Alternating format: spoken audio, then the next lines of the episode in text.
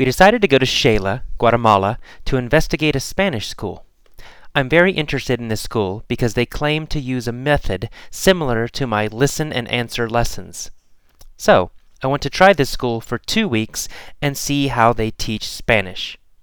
We flew out of San Francisco after midnight at 1:30 a.m. It was a miserable flight. I couldn't sleep even though I was very tired. My legs hurt and I was crammed into a little seat for over 5 hours. I was reminded again how much I hate overnight flights and buses. I've made too many of these miserable trips in my life and really dread them now. After a grueling night, we arrived in Guatemala City. At first, I wanted to immediately get a hotel, but I got a second wind, and so we took a taxi to the bus station. I paid too much for the taxi. I always do this when I'm really tired after a long trip. I get ripped off by taxis and hotels.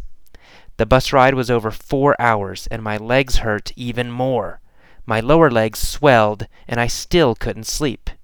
The bus wound around curves, up and down mountains. I was constantly jerked left and right in my seat, my head bouncing with the curves.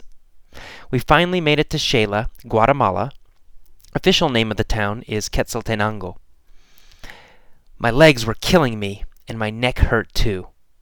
At the bus stop, we got another taxi into the center of town, and I paid too much again. I was too tired to argue. The center of town was almost totally empty. No cars, no people. It was weird.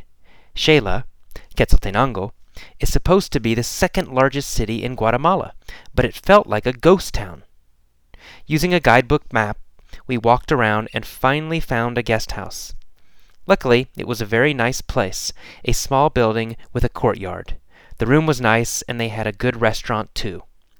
Totally exhausted and sore, I finally went to bed. I slept over 12 hours.